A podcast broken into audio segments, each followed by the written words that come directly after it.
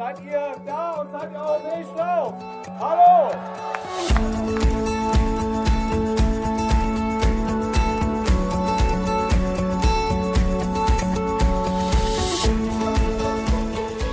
Quello che sentite è lo spot dell'iniziativa Pulse Europe hanno un canale YouTube, potete, potete, andare a vedere che cosa hanno fatto, cosa si è fatto finora nelle capitali europee. Intanto l'appuntamento per i cittadini che si sentono eh, europei e che vogliono mostrarlo e dimostrarlo è per domani anche a Roma. Dunque Stati Uniti d'Europa e Stati Uniti d'America. Noi ascolteremo tra un po' l'intervista a un politologo americano dell'Università di Princeton, ma è stato anche a Stanford, Harvard, un decano diciamo, di questa eh, scienza, di questo settore di studi, Robert Keohane, che ha appena vinto il premio Balzan, gli è stato attribuito a Berna nei giorni scorsi. Si è occupato eh, da sempre del problema della cooperazione istituzionalizzata credendo molto in questi processi e dunque la prima cosa da sapere, forse da chiedere a Robert Keohane, è proprio cosa pensa dell'Unione Europea da questo punto di vista. I've always been a supporter of European Union. Uh, because it is, a, it is the best example of institutionalized cooperation in the world. Beh, sono sempre stato un grande sostenitore dell'Unione Europea e mi sembra che l'Unione Europea sia il migliore esempio della cooperazione istituzionalizzata.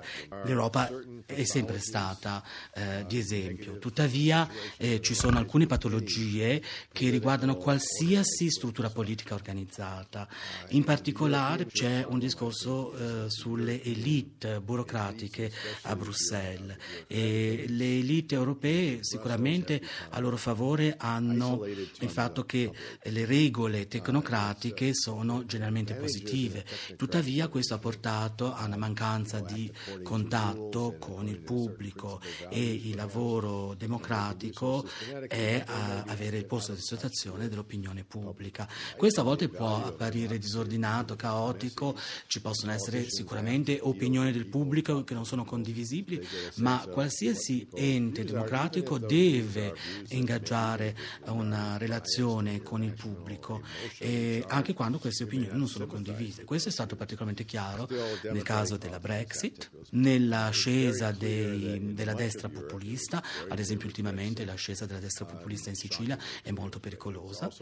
In generale col fatto che molte persone eh, nell'Unione Europea sono disilluse con l'attuale situazione economica e soprattutto con il modo modo in cui l'Unione Europea ha agito. La crisi dell'Unione Europea nasce dal fatto che non è stata capace di rispondere in maniera positiva a queste richieste e a queste sfide, anche se sempre, l'Unione Europea è sempre stata una forza eh, positiva per quanto riguarda lo sviluppo economico, per quanto riguarda la cooperazione e soprattutto per quanto riguarda la pace. È il momento forse adesso di fare un passo indietro. So it's worth saving but it may be necessary to take one step back when you move, move forward. You know? Dunque Unione Europea come esempio assoluto di cooperazione anche i problemi sentivate. Robert Keohane parla poi delle forze che contrastano uh, questa istituzione che sono poi le questioni contemporanee, da una parte i problemi economici, dall'altra la questione migranti. Sentiamolo. So we have to understand that in both the United States and for Europe, there are, but especially I'm talking about, about Europe here, there are two external forces that are Per quanto riguarda sia gli Stati Uniti sia l'Europa e nello specifico, ci sono due forze esterne importanti da considerare.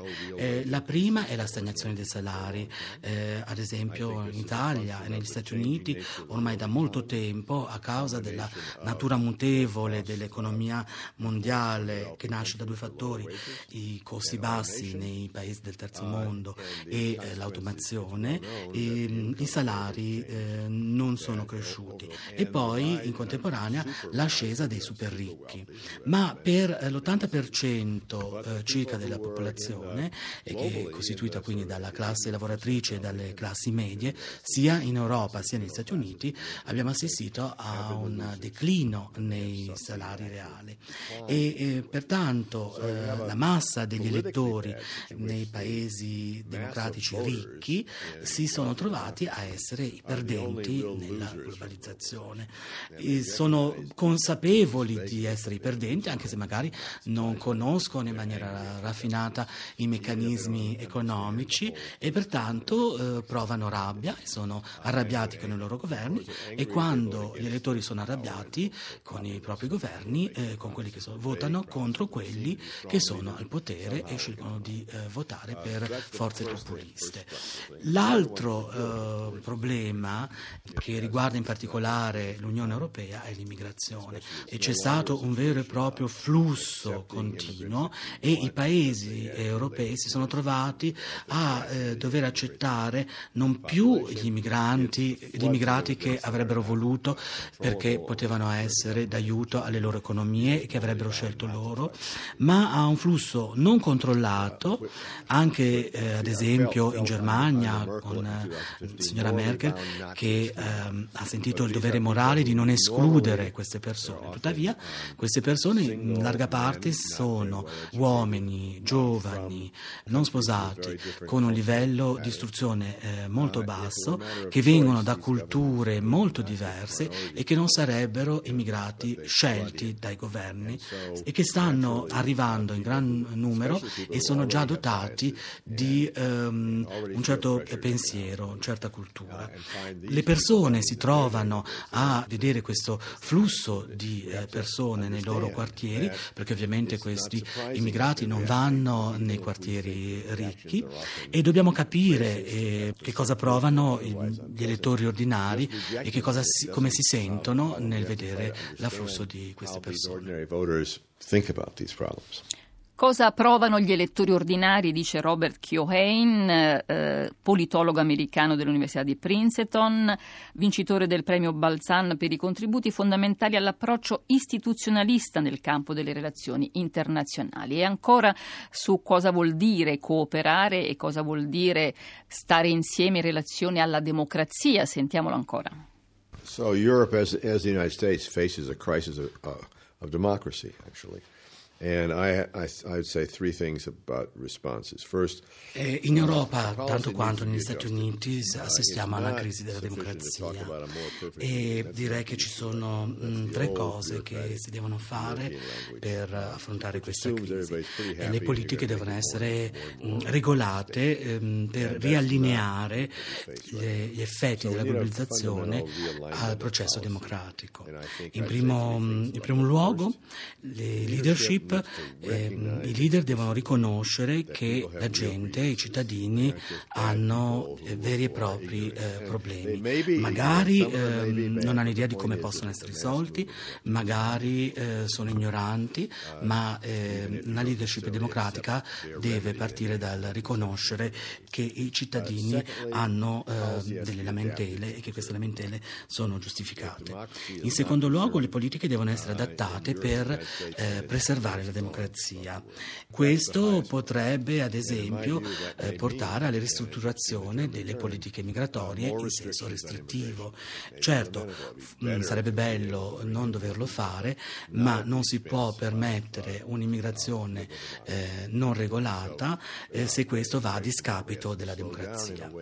E in terzo luogo, le elite devono ridistribuire le risorse lontano da se stesse e non a se stesse. Questo questo comporta delle misure sistematiche, quindi bisogna eh, restringere alcune politiche eh, liberistiche e lavorare in secondo luogo, ad esempio, sulle regole che eh, riguardano le tasse pagate dalle aziende. Si devono attuare politiche molto più democratiche. Si può dire che le elite siano state in grado di dirottare verso i propri interessi le regole della globalizzazione, per esempio per quanto riguarda le attività di evasione evasione o elusione delle tasse e quindi il fattore eh, principale è ehm, all'apertura. Eh, dobbiamo pensare in termini di una democrazia globalizzata e pertanto non dobbiamo lasciare che la globalizzazione porti a un processo che non è compatibile con il processo democratico. Uh, so we need openness, but the openness has to be compatible with the interests of the democratic public. E dunque, redistribuzione del reddito, politiche restrittive nel campo migratorio, alcune delle idee di Robert Keohane, al quale non si poteva non chiedere se ha una ricetta per l'impasse, diciamo, istituzionale, storica, politica dell'Unione Europea di oggi. Europe faces a very difficult problem. How to, how to readapt um, in a way which is responsive to these concerns of the electorate. E l'Europa deve affrontare in questo momento un problema molto difficile e, e questo è come eh, riadattare le istituzioni europee in una maniera che sia coerente con la democrazia. Io personalmente non ho una ricetta da offrire. Eh, certamente gli economisti quando hanno osservato la situazione dell'eurozona Eurozona nel 2008 eh, si erano resi conto che c'erano delle difficoltà perché laddove esisteva un'unione monetaria eh, limitata dagli impegni politici c'era un problema di eh, disequilibrio a livello fiscale. Ad esempio durante la crisi tra i paesi dell'Eurozona forti e i paesi deboli non era possibile ridistribuire le risorse e questo ad esempio non eh, sarebbe un problema problema negli Stati Uniti, dove New York e la California non potrebbero mai rifiutarsi di contribuire alla Virginia, che è uno Stato povero. Questo avviene negli Stati Uniti in maniera automatica. Eh, nel sistema dell'Eurozona questo invece non è possibile perché manca un'unione fiscale. Questo indica che forse sono necessari livelli più alti di eh, politiche condivise. Un secondo aspetto è quello di eh, guardare agli elementi regolativi, tutti i regolamenti dell'Unione Europea per renderli meno distanti dall'elettorato, dai cittadini.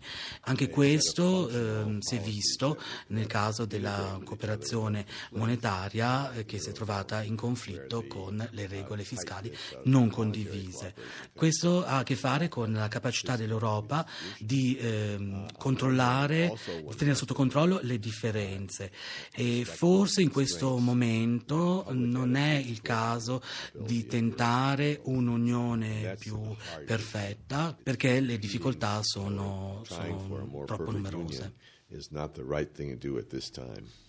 Dunque non è tempo di incalzare, non è tempo di fare passi avanti, ma eh, eh cercare di eh, mantenere fermezza sull'attualità. Ringraziamo moltissimo Robert Keohane, eh, che è, è, stato a Berna, l'abbiamo incontrato lì, dove ha ricevuto il premio Balzan per le relazioni internazionali, in particolare per i contributi fondamentali all'approccio istituzionalista nel campo delle relazioni internazionali. Dunque la cooperazione come orizzonte, come obiettivo nuovo, eh, un grazie anche a voi per l'ascolto da parte di Massimiliano Capitolo, Costanza Confessore, Giulia De Luca, Cristiana Castellotti e Costanza Spocci con me in studio. Adesso rimanete con noi perché c'è Radio Trescenza, Radio Tremondo torna domattina. Intanto un saluto, una buona giornata da Anna Maria Giordano.